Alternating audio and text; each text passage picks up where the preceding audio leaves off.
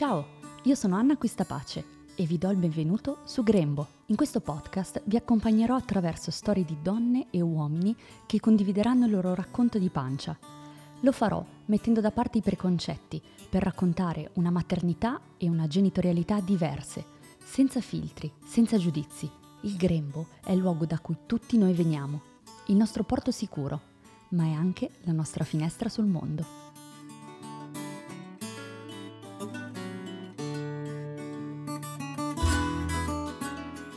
Piccola premessa prima di iniziare. Ci tengo molto che questo podcast arrivi senza ferire o urtare la sensibilità di chi ascolta. I temi che trattiamo sono talvolta sensibili e le storie che gli ospiti decidono di condividere sono il frutto di scelte e cammini personali. Vi invito quindi ad accogliere con gentilezza le storie di chi si racconta al microfono di Grembo, senza giudizio. Buon ascolto!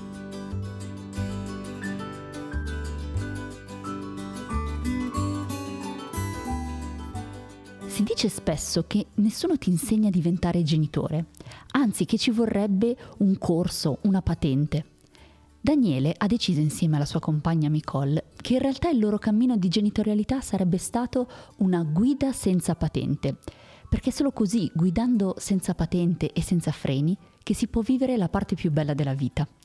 Papà di tre bambini, tre maschi, Daniele non sentiva le coordinate che tipicamente vengono associate alla paternità cucite su di lui.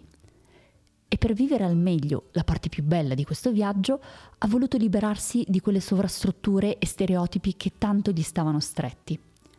Gli ho chiesto di raccontarmi cosa significa crescere dei figli maschi all'interno del valore della parità di genere. Abbiamo parlato di educazione affettiva e della necessità di manifestare le proprie emozioni tra un cambio pannolino che si è rivelato un momento di cambio incredibile di vita e una battaglia per mettere i fasciatoi anche nei bagni degli uomini, Daniele sta abbattendo muri e pregiudizi per una narrazione della paternità diversa e più attinente al reale.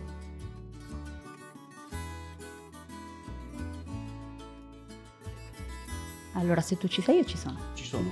E allora partiamo. Ciao Daniele, benvenuto al microfono di Grembo. Ciao, grazie, è un piacere.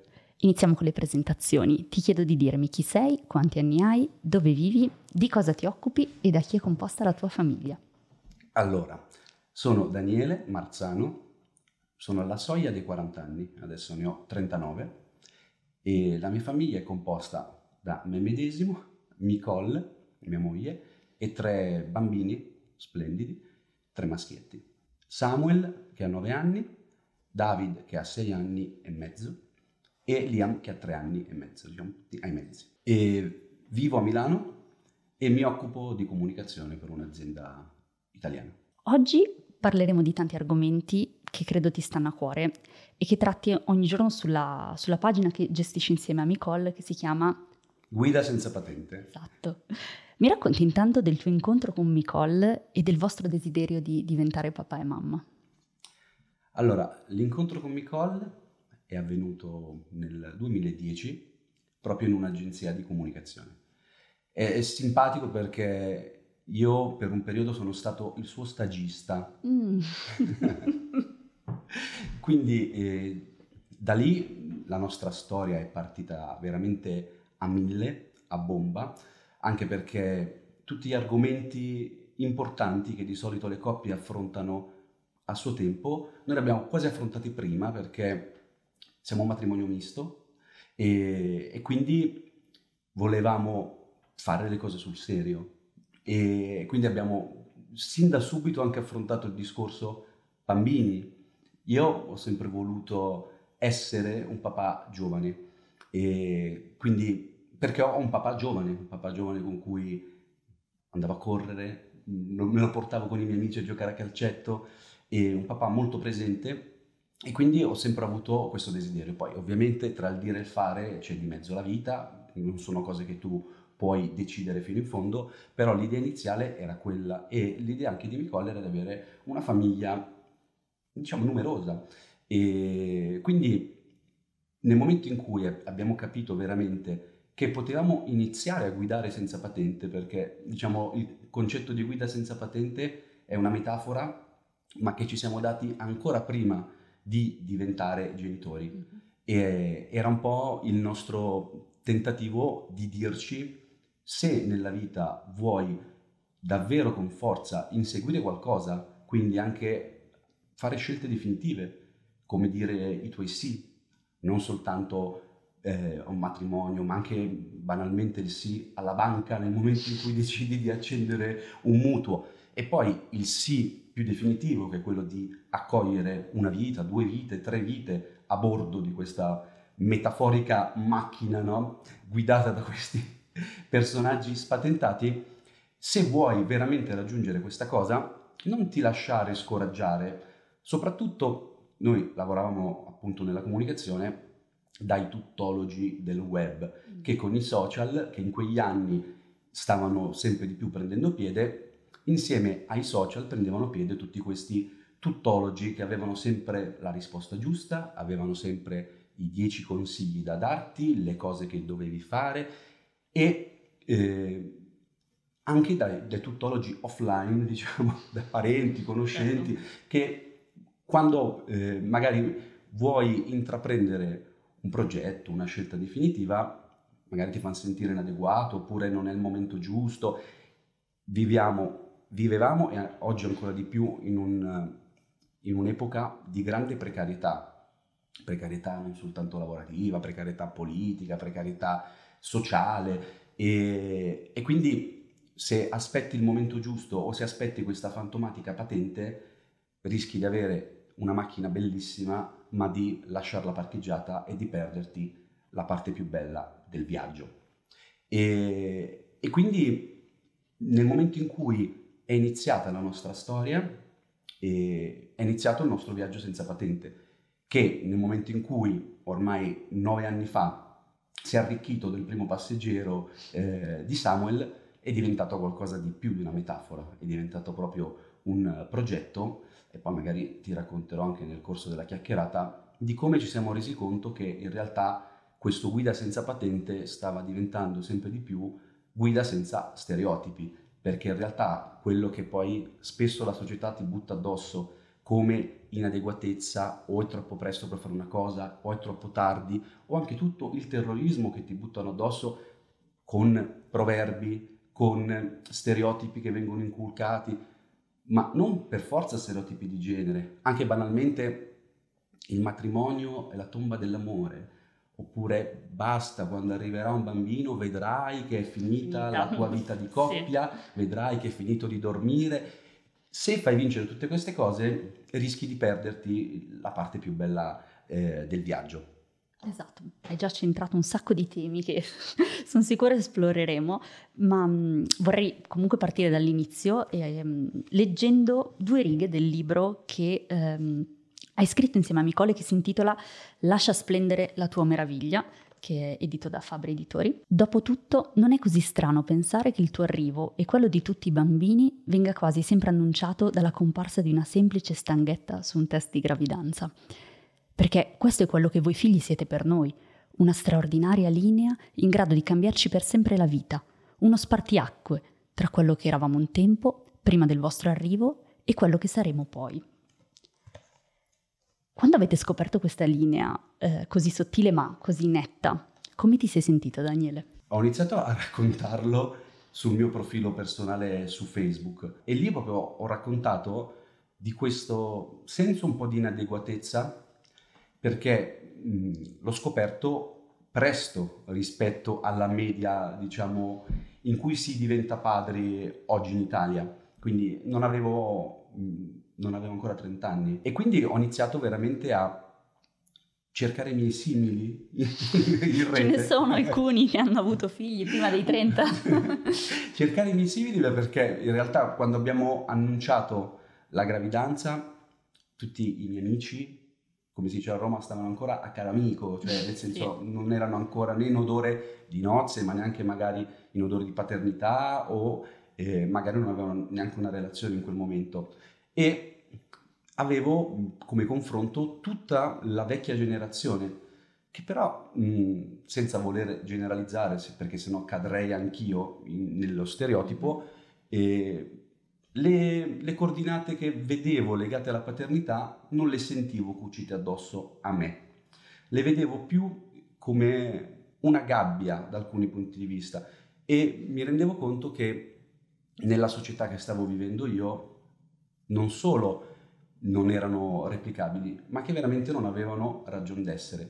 Quindi ho iniziato, dopo l'emozione, lo smarrimento iniziale, a vivere in maniera partecipata e coinvolta questo, questa, questo tsunami che ci stava capitando. E, e, niente, da lì ho iniziato a, a raccontare le sensazioni che vivevo, quello che mi aspettavo da questa nuova avventura e ho iniziato anche a confrontarmi con altri blogger o con altri scrittori. Uno ne ho avuto anche ospite qui, mm, che è Matteo, citarlo, sì. che è Matteo Ciao Matteo. Bussola, con cui poi in questo viaggio senza patente abbiamo unito anche le voci, abbiamo unito anche le battaglie, ad esempio la battaglia contro la parola mammo è, mm-hmm. è una cosa che abbiamo fatto molto nostra, sia io sia altri papà e, e quindi da questo confronto ho iniziato a scrivere un po' questa nuova paternità prima su me stesso e poi condividendolo in rete, quindi cercando di fare una nuova narrazione. E, e mi rendevo conto che in realtà non ero solo, ma spesso questa nuova generazione di padri non aveva voce o eh, la loro voce veniva un po' soffocata da tutto ciò che era lo status quo, da tutto ciò che era stereotipato e, e devo dire che insieme a Nicole eh, abbiamo veramente cambiato la narrazione e abbiamo, io avrei vissuto la paternità, avrei vissuto la genitorialità in un modo totalmente diverso se non avessi intrapreso questo percorso di parità, di genere, di parità genitoriale. E dico sempre, perché ci capita spesso ormai che il progetto è diventato appunto libri, incontri, di dire spesso agli uomini, io non sono un vostro nemico, non sto dicendo, non sto incolpando tutto un genere, tutta una generazione, ma sto veramente dicendo che per primo io mi sarei perso la parte più bella del viaggio se avessi fatto vincere tutte quelle sovrastrutture e se non mi fossi veramente sporcato le mani in tutti i sensi di tutta una serie di cose legate alla cura, e alla gestione dei figli, ma anche poi alla cura e alla gestione della casa, a una cura, cioè a una suddivisione paritaria nella coppia e nella vita di tutti i giorni, mi sarei perso la parte più bella. Mm-hmm. In una tua intervista ho letto questa frase che diceva è solo guidando senza patente e senza freni che abbiamo vissuto la parte più bella della nostra vita, che è quello che mi stavi raccontando poco fa. E mi ha fatto pensare a quante volte nel mondo della genitorialità ci sentiamo sempre schiacciati dal peso della performance, del controllo. Invece qui mi stai ricordando un aspetto quasi più leggero, senza patente, senza manuali. Come ci siete arrivati voi e come possiamo arrivarci anche noi? Allora, prima cosa, veramente non lo dico per falsa modestia, non ci sentiamo arrivati da nessuna parte. Noi quello che diciamo sempre è è importante intraprendere un percorso, perché questa è un'altra cosa che fanno i media e che fanno anche i social, categorizzano e ti fanno credere che tutto sia replicabile allo stesso modo. Questa è una cosa che noi abbiamo imparato con i figli, cioè hai più di un figlio, ti rendi conto che quello che funzionava col primo non funziona col secondo e quello che funzionava col terzo non funzionava col secondo e così via. Quindi è un continuo reinventarsi, è un continuo mettersi in discussione è importante camminare ed è importante non arroccarsi in posizioni. Anche tutte le cose, le frasi che ci vengono dette, eh ma lui è così, non cambierà mai, o ma lui è così, questa cosa non la sa fare, ah ma questo è compito mio, lo faccio meglio io. Noi abbiamo iniziato a mettere da parte tutte queste cose.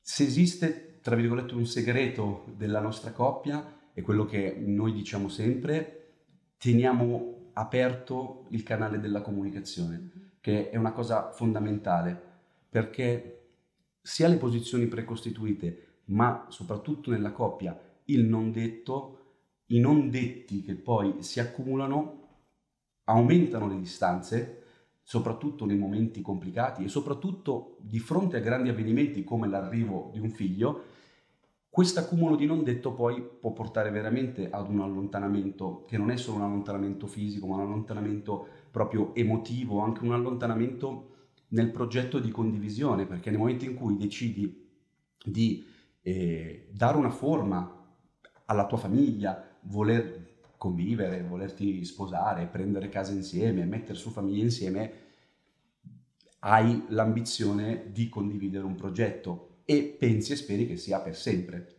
Poi possono succedere mille cose, però almeno come punto di partenza questa è l'ambizione. E io e Nicole da questo punto di vista ci siamo subito trovati.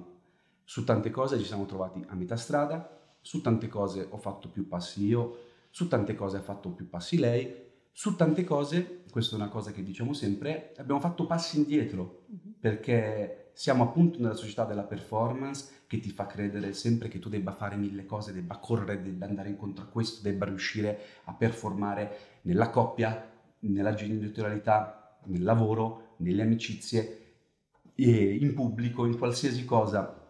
E invece tante volte fare un passo indietro vuol dire lasciare spazio all'altro, lasciare spazio all'altra e vuol dire riscrivere insieme questo percorso. Quindi se dovessi riassum- riassumere, il segreto è intraprendere questo percorso che noi ormai ci siamo resi conto che è veramente un percorso sulla strada della parità, e lasciare aperto il canale di comunicazione. Questo è un segreto eh, che ho visto sulla, sulla, mia pelle che vale non solo nella coppia ma anche con i figli, anche sul lavoro e anche nelle amicizie. D'altra parte siete due esperti in comunicazione, ritorna questa, questa... Siete genitori di tre bambini, tre maschi, e voglio approfittare di questo per affrontare mh, l'argomento. Per molti genitori infatti che hanno figli maschi la responsabilità relativa all'educazione è forse ancora più alta. Penso soprattutto al tema delle emozioni. Forse è ancora troppo diffusa la concezione che gli uomini, i maschietti, metto le virgolette, devono essere visti come forti, non devono piangere come femminucce, mettiamolo in italic.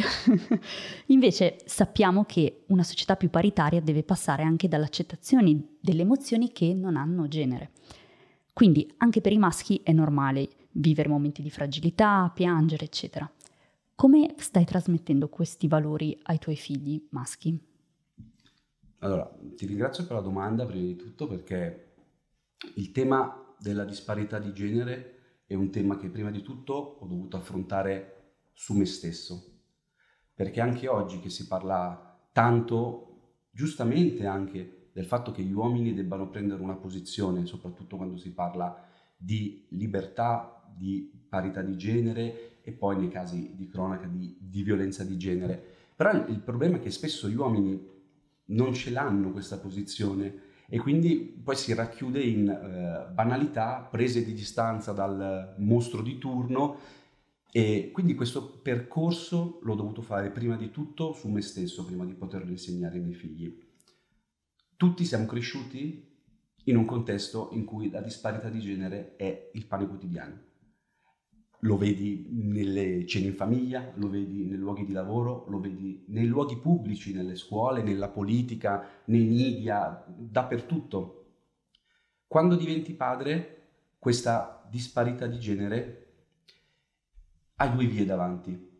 Il, nel momento in cui una mamma e papà accolgono una nuova vita, la disparità di genere non solo non diminuisce, ma aumenta a dismisura, perché tutto ciò che riguarda il carico appunto sia emozionale sia gestionale della cura dei figli, per cultura va sulla mamma. E nel mio caso il diventare padre ha reso ancora più evidente il contesto in cui vivevo. Banalmente, cambiando i pannolini non avendo un luogo, essendo definito mammo nel momento in cui volevo fare semplicemente il papà, e sentendo nei parchetti frasi come eh, non fare la femminuccia o tutto il tema legato ai colori, ai giochi. E quindi ho capito che in realtà dovevo prima di tutto decostruire quello che avevo interiorizzato e che sentivo dappertutto. Nel momento in cui mi sono reso conto che la disparità di genere era incentivata ed era accentuata da tutta una serie di cose, ho fatto questo lavoro di decostruzione e quello che abbiamo cercato di fare con i nostri bambini è togliergli tutti questi ostacoli che loro trovavano nel loro percorso, dappertutto, e ne abbiamo fatto una missione, ne abbiamo fatto una battaglia. Noi siamo scrittori, come dicevi nel libro, siamo blogger, siamo content creator, siamo attivisti, perché quello che abbiamo visto che aveva degli effetti dirompenti, l'interrompere il circolo vizioso e renderlo circolo virtuoso nella nostra sfera familiare era qualcosa che, era qualcosa che andava condiviso, andava divulgato perché in qualche modo potevamo contribuire a interrompere altri circoli viziosi che sono presenti nelle famiglie, sono presenti in, in tanti ambiti. Il fatto di essere visti oggi come i genitori paritari, siamo sempre gli spatentati, la nostra community è degli spatentati, però una nostra cifra distintiva è proprio quella, siamo quelli della genitorialità paritaria. La fatica, momento, la fatica è più prima, è più nel decostruire, è più nel renderti conto in che contesto sei immerso che con i figli, perché nel momento in cui liberi la strada dagli ostacoli, ti rendi conto che quello che, in cui eri ingabbiato, una volta che te ne liberi, è, be- cioè, è, è bellissimo essere liberi. E senti veramente di fare un regalo ai tuoi figli, facendoli crescere liberi da stereotipi.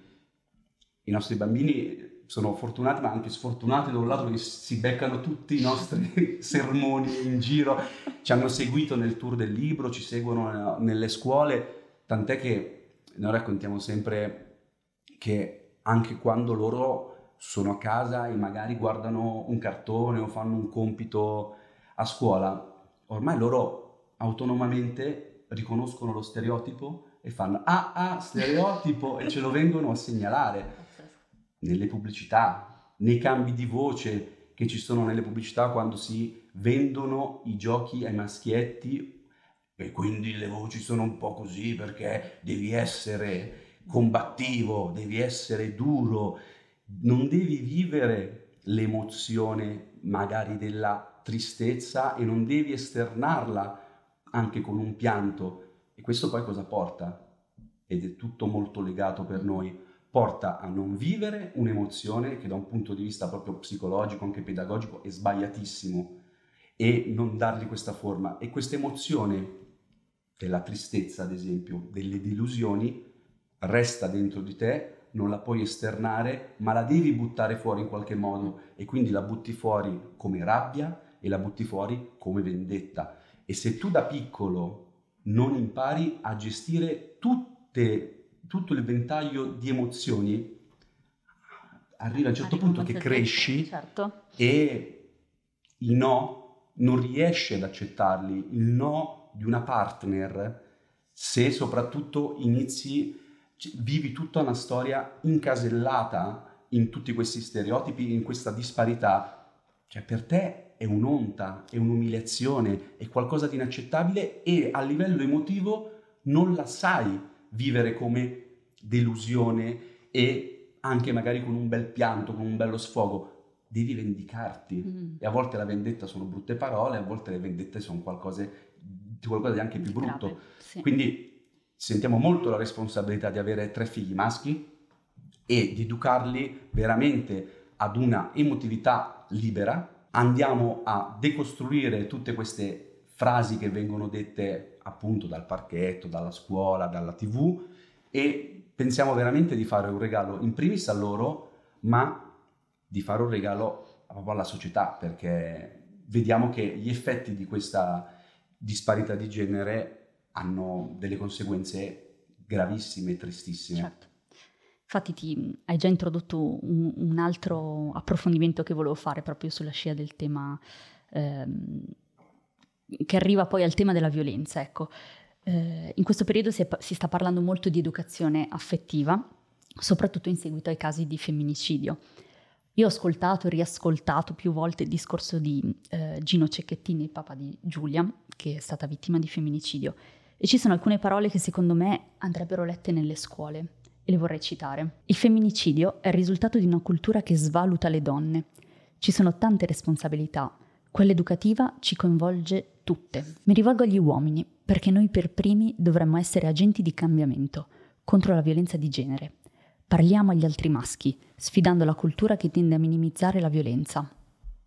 Un po' me l'hai detto Daniele, però insomma non so se vuoi aggiungere qualcosa, cioè come senti tu questa responsabilità nei confronti degli altri uomini, intendo gli adulti, perché è vero i tuoi figli adesso stanno crescendo con questa consapevolezza, però c'è un mondo là fuori che ancora non è pronto, quindi come si può agire concretamente? Si può agire concretamente eh, non minimizzando, non voltandosi dall'altra parte, non prendendo parte a questo tipo di cultura che alimenta una disparità di genere, una violenza di genere e facendolo concretamente, non soltanto a parole o non soltanto sull'onda della notizia che sconvolge tutti, perché nessuno si riconosce in un assassino, nessuno si riconosce in un autore del femminicidio e questa è una banalità. In realtà però se vai ad analizzare quante persone pensano di poter controllare il cellulare della propria partner o quanti uomini pensano che loro possono andare a giocare a calcetto, ma la, la, la, compagna, la moglie e soprattutto la mamma, perché questa è un aggravante per la donna, invece non abbia diritto a uno sport, uno svago, farsi i cavoli suoi, prendersi del tempo, andarsi a fare un aperitivo con le amiche, dare lo stesso valore al lavoro.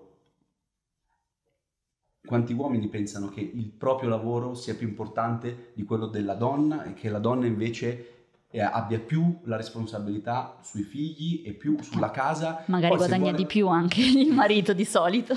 Però è, è tutto figlio della stessa cultura. Certo. Perché eh, tu citavi adesso il tema del gender gap. Io dico sempre, e questo ringrazio una cara amica che penso conosci anche tu, Azzurra Rinaldi, mm-hmm. un'economista, ho letto il suo libro molto bello tra l'altro, e lei cita una ricerca di una banca inglese dove praticamente eh, hanno fatto interviste in famiglie dove c'erano sia eh, bambini sia bambine nell'età diciamo tra gli 8 e gli 11 anni e adesso non mi ricordo esattamente l'età però in queste famiglie le femminucce ricevevano il 30% in meno della paghetta rispetto ai maschi. Capiamo bene che se questa cosa la inizia a respirare in famiglia, le ris- inizia a respirare in mura domestiche, è perfettamente logico per una società pensare di dover dare più valore all'apporto maschile rispetto all'apporto femminile e interrompere appunto, e torniamo sul circolo vizioso, questa cosa già nelle mura domestiche, già nelle scuole, veramente insegnare una vera parità ha degli effetti benefici per noi fondamentali. Tante altre cose si possono fare, non mi voglio dilungare, però eh, mercificare la donna, e partecipare alle famose chat di calcetto in cui magari le donne vengono eh, usate per la goliardia. La goliardia è un'altra di, di, dei mali moderni, perché con la goliardia si giustificano tutta una serie di, di cose, di disparità e di eh, oggettiv- oggettivizzazione della, della, donna. E anche nel, nell'ambito, diciamo, genitoriale, quello che si può fare è andare a, ad abbattere questi muri, ad abbattere questi ostacoli. Ad esempio, una nostra, una nostra battaglia è, è quella del, del congedo di paternità. Il fatto di non eh, fermarsi alla battuta dei colleghi o non fermarsi alla battuta del datore di lavoro che continua a riproporre questo stereotipo che ma perché non lo può fare la mamma? Ma eh, cosa sei un mammo?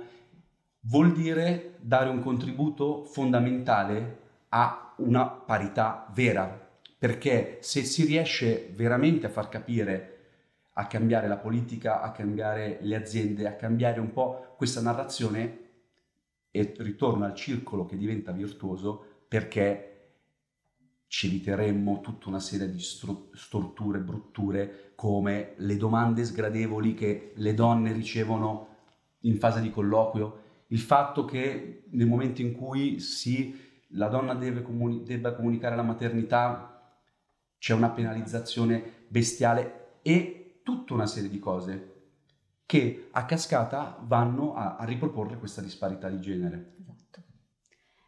Vorrei farti una domanda che riguarda l'essere padre e che si rivolge in particolare a tutti quei papà che forse avrebbero voglia di partecipare più attivamente nel lavoro di cura, nell'accudimento, ma che sono frenati proprio da questo giudizio della società, anche della famiglia, della suocera e a volte della compagna stessa. Intanto partiamo dal fatto che eh, i cambiamenti culturali e educativi sono evidenti. C'è un nuovo modo di vivere la paternità che è speculare al ruolo che le donne stanno acquisendo sempre di più nella società. Ma se ti dovessi rivolgere a un papà che ha voglia di vivere più attivamente questo coinvolgimento, al di là degli stereotipi, cosa gli diresti? Da dove si parte? Qual è il primo passo che possono compiere? Allora, io gli direi non aver paura a bussare alle porte, non aver paura di condividere queste tue emozioni con la tua compagna e mh, mm, non aver paura di anche abbattere dei muri. Ad esempio, sul tema gestione dei bambini, io quando ho fatto il primo ambientamento a scuola del primo bambino, ero l'unico papà ma era una cosa che io sentivo di voler fare.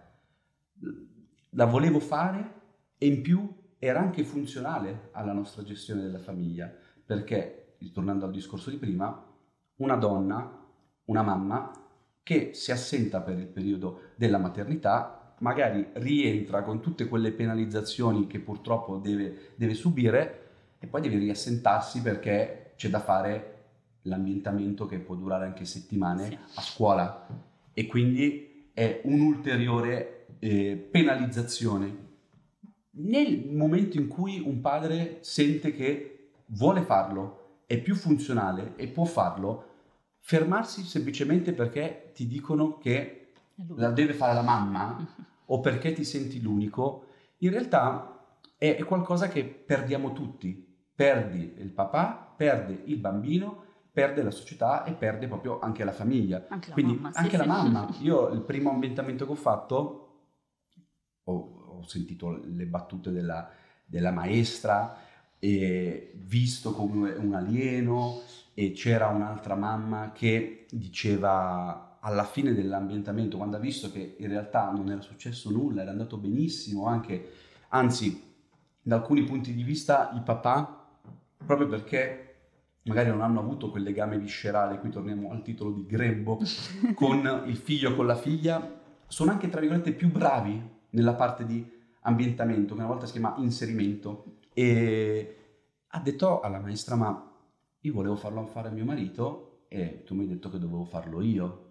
E lì la maestra è diventata rossa perché era davanti a me, però questa è una piccola cosa. Poi io l'ambientamento l'ho rifatto anche per gli altri due la volta dopo non ero più da solo, c'era un altro che magari ha preso coraggio.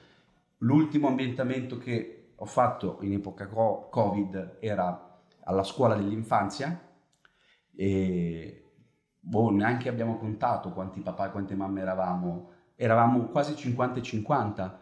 Quindi il messaggio che vorrei dare ai papà è se senti di voler fare qualcosa, parlane prima di tutto con la tua compagna, non sarà facile perché entrambi sarete probabilmente immersi in questa cultura, quindi alle donne che si sentono la regina della casa, si sentono le angele del focolare, gli stai andando a mh, mm, entrando in un ambiente in cui si sentono di poter comandare, di poter fare le cose meglio e quindi è un, una decostruzione eh, duplice. Esatto.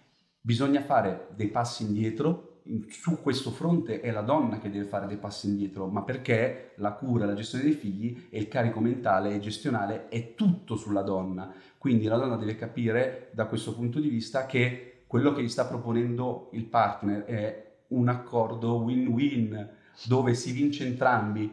L'uomo deve capire che non c'è nessuna fregatura e anche la donna deve capire che non c'è nessuna fregatura. Nel momento in cui si fa questo piccolo passaggio, allora le cose cambiano davvero. Così come, per fare un altro esempio concreto, io ho prestato la faccia a una campagna di una cara amica, eh, una blogger, eh, Onalim, che ha lanciato questa campagna Io cambio per chiedere la presenza dei fasciatori anche negli spazi neutro o nei bagni degli uomini. Questa è una roba che io ho vissuto sulla mia pelle da subito. Siamo a mangiare, siamo fuori, siamo al bar. C'è da cambiare il bambino, lo voglio fare io e non ho un luogo. E magari ci scrivono tanti spatentati, ah mio padre già lo faceva, mio nonno già lo faceva. È vero che erano ancora in minoranza, però magari non gli veniva data voce. Nel momento in cui tu porti al, fai emergere nuovo, questa nuova necessità, costringi la società a cambiare. Poi in Italia cambia lentissimamente su tutto, però l'alternativa è invece non cambiare proprio niente. Esatto. Adesso, grazie a questa iniziativa, io ho prestato la faccia, dico sempre scherzando che eh, in America avevano come testimonial John Legend in Italia hanno avuto Daniele Marzano, però Beh, ognuno... Che male c'è, scusami. Vabbè, ognuno è testimonia che si merita. Certo. però c'è da fare ancora tanto, ma se non ti fai portavoce del cambiamento e se non vivi nel quotidiano questa cosa e se non vai a bussare alle porte anche alzando la voce, anche dicendo guardate ci siamo anche noi e soprattutto se non ti rendi conto che eh, queste battaglie non sono battaglie che fai per una categoria o che fai per un certo tipo di famiglia. Mi sono reso conto che questa battaglia dei fasciatori in realtà era la battaglia più trasversale del mondo, perché era una battaglia che andava anche a vantaggio dei papà separati, esatto, delle famiglie omogenitoriali, sì. che uno non ci pensa. Quindi eh, nel momento in cui tu ti fai portavoce di qualcosa, ti rendi conto che i diritti sono qualcosa di estendibile e sono qualcosa che allargano la platea e non vanno a togliere. E la stessa cosa capita nel, deve capitare nella coppia, capire che io che sto rivendicando un diritto, in questo caso di essere padre e di occuparmi di co- alcune cose, non sto togliendo dei diritti a te, anzi in realtà, infatti io e Nicola andiamo sempre insieme a parlare nelle scuole, nelle aziende, nelle istituzioni, sui media, stiamo facendo la stessa battaglia da due lati diversi, quello che ottengo io in realtà è quello che volevi ottenere anche tu, anche se chiediamo cose diverse, ma non stiamo chiedendo cose in contrasto, anzi. Si integrano.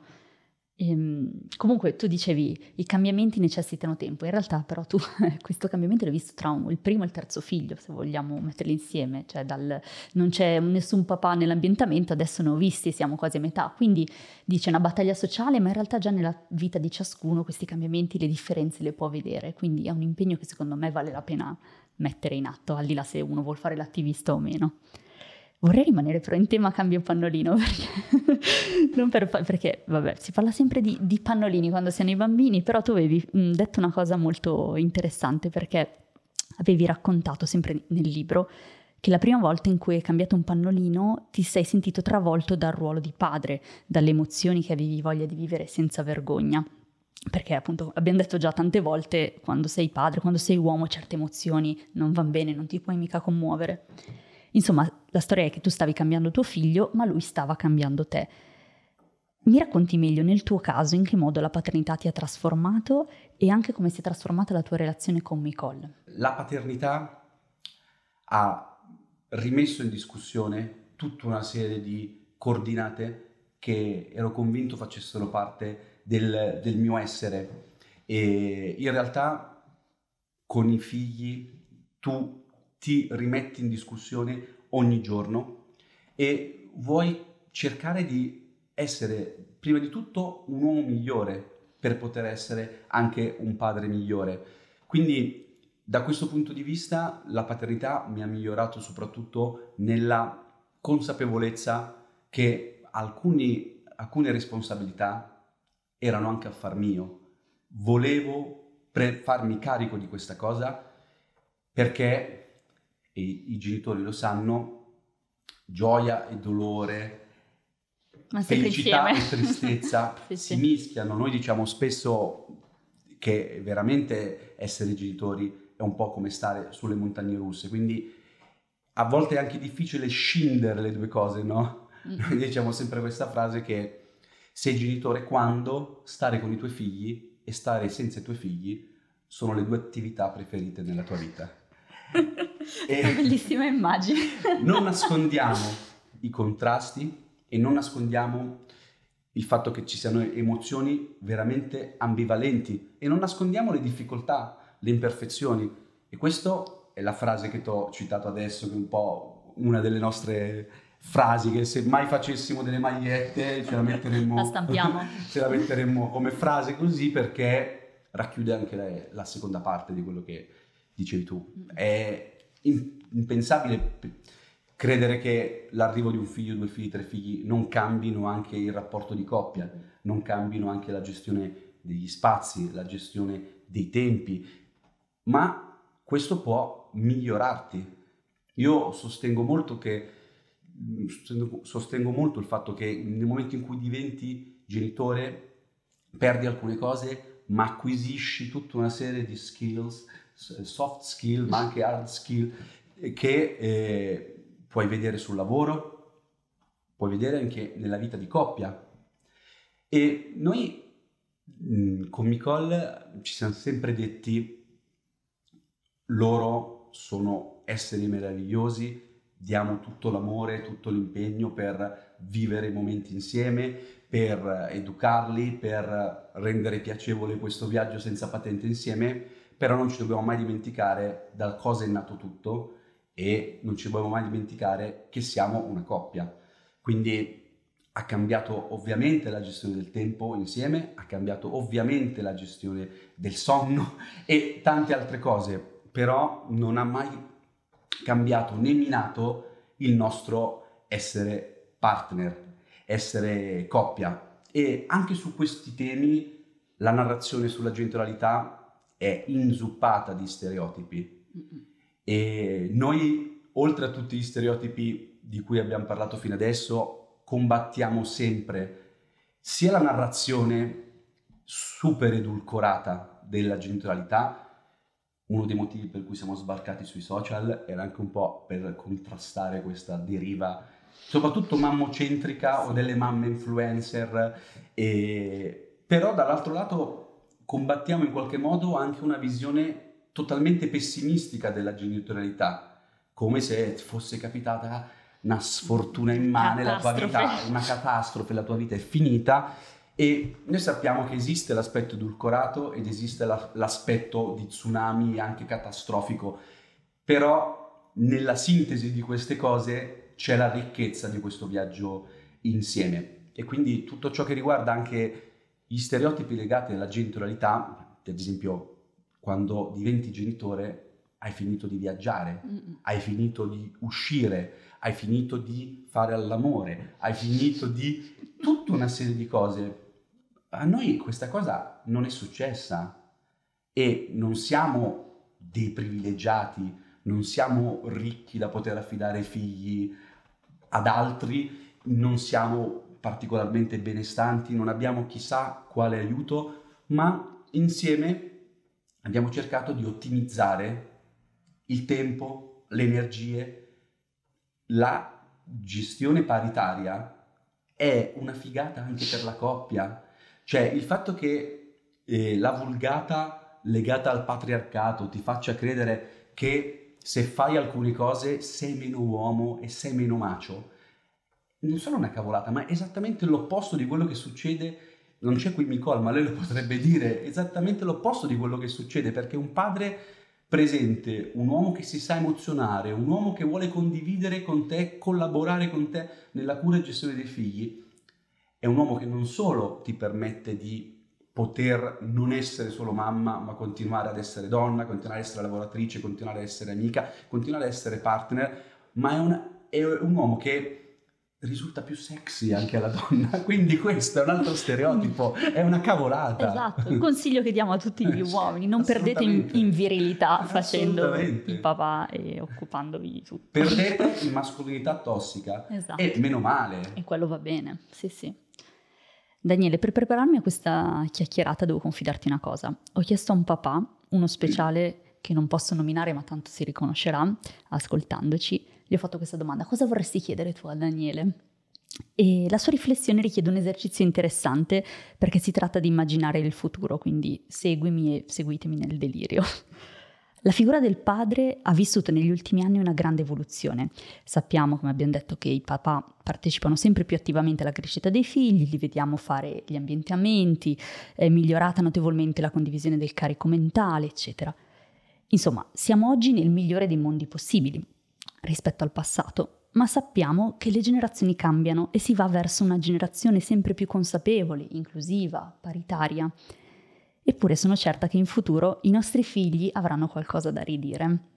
Quindi, se dovessi metterti delle lenti per vedere il futuro, anzi per usare un'immagine veramente da boomer, se potessi fare un viaggio in una DeLorean nel futuro, quali saranno secondo te le problematiche del futuro? Quali, mh, mm, quelle problematiche che dovranno magari affrontare i tuoi figli quando loro diventeranno papà? È difficile perché in realtà la, la generazione, la nuova generazione ha un carico sulle spalle pazzesco perché io difendo sempre da boomer veramente le nuove generazioni perché veramente penso che ci salveranno e penso che poi debbano rimettere insieme i cocci di un mondo che gli stiamo consegnando quasi al termine di scadenza dal punto di vista climatico e ambientale, con eh, guerre in ogni parte del mondo, con una precarietà appunto economica, lavorativa, anche sentimentale. E vedo con le nuove generazioni che, come immaginiamo giustamente, il tema dell'inclusione, il tema della parità, il tema anche del superamento degli stereotipi di genere è quasi già acquisito. La grande, la grande sfida per le nuove generazioni sarà eh, sia vedere veramente l'accogliere nuovi, nuove vite come un valore aggiunto e come qualcosa di possibile, non come una missione da supereroi, perché è quello che accade oggi. Forse quello che ci potranno, tra virgolette, imputare è di aver per, per eh, superare tutta una serie di, di strutture sbagliate, aver buttato a mare tutto, quindi aver magari distrutto anche l'amore, anche quei legami che superano le difficoltà e nel, nel, mio caso specifico magari i miei figli, anche se siamo molto attenti, mi potranno dire ma chi ti ha detto di mettermi sui social, ad esempio. Questo è, è un, tema, un tema grosso. Un tema grosso, è un tema che da esperti di comunicazione io e Nicola abbiamo affrontato, evitando tutta una serie di cose, dandoci delle regole, pensando è funzionale questa esposizione all'obiettivo che non è esporre figli e monetizzare i suoi figli, ma è superare delle barriere, rendere come succede ancora oggi, questa truppa di spatentati un po' più eh, leggera, ba- abbattere stereotipi. Adesso la madre delle battaglie è quella di eh, chiedere l'estensione del congedo di paternità, quindi fare qualcosa di concreto e i nostri figli sono parte di questa narrazione. La quotidianità con cui viviamo questa, anche questa avventura è qualcosa di cui loro oggi sono orgogliosi e anzi loro rivendicano di essere guidati senza patente. Questo libro l'abbiamo portato in giro e chi è venuto alle presentazioni sa che oltre alla mia firma e la firma di Nicole, i bambini volevano autografarlo, volevano firmarlo, anche il piccolo faceva gli scarabocchi. Quindi eh, tutto questo è un'esposizione magari funzionale a qualcosa di più grande. Eh, però la deriva che prende la rete, la deriva che prendono i, i social impongono, a prescindere tu sia un blogger o sia semplicemente il genitore che condivide su WhatsApp nello stato oppure su, sulla tua pagina personale tutta una serie di riflessioni su cui magari su questi nostri figli un giorno ci potranno dire siete stati troppo leggeri. Una corretta riflessione è un tema che tra l'altro mi sta molto a cuore, potremmo stare qui un'altra ora a parlare solo di quello, ma um, per arrivare alla fine eh, vorrei concludere riprendendo, um, riprendendo spunto dal vostro libro che è una lettera d'amore. Eh, il vostro libro Lascia splendere la tua meraviglia, che è una lettera d'amore che tu e Nicola avete scritto ai vostri figli e a tutti i bambini e forse anche ai genitori. E, e, quindi vorrei chiederti se hai voglia di lasciare un messaggio d'amore per questi bambini e per questi genitori che ci stanno ascoltando adesso.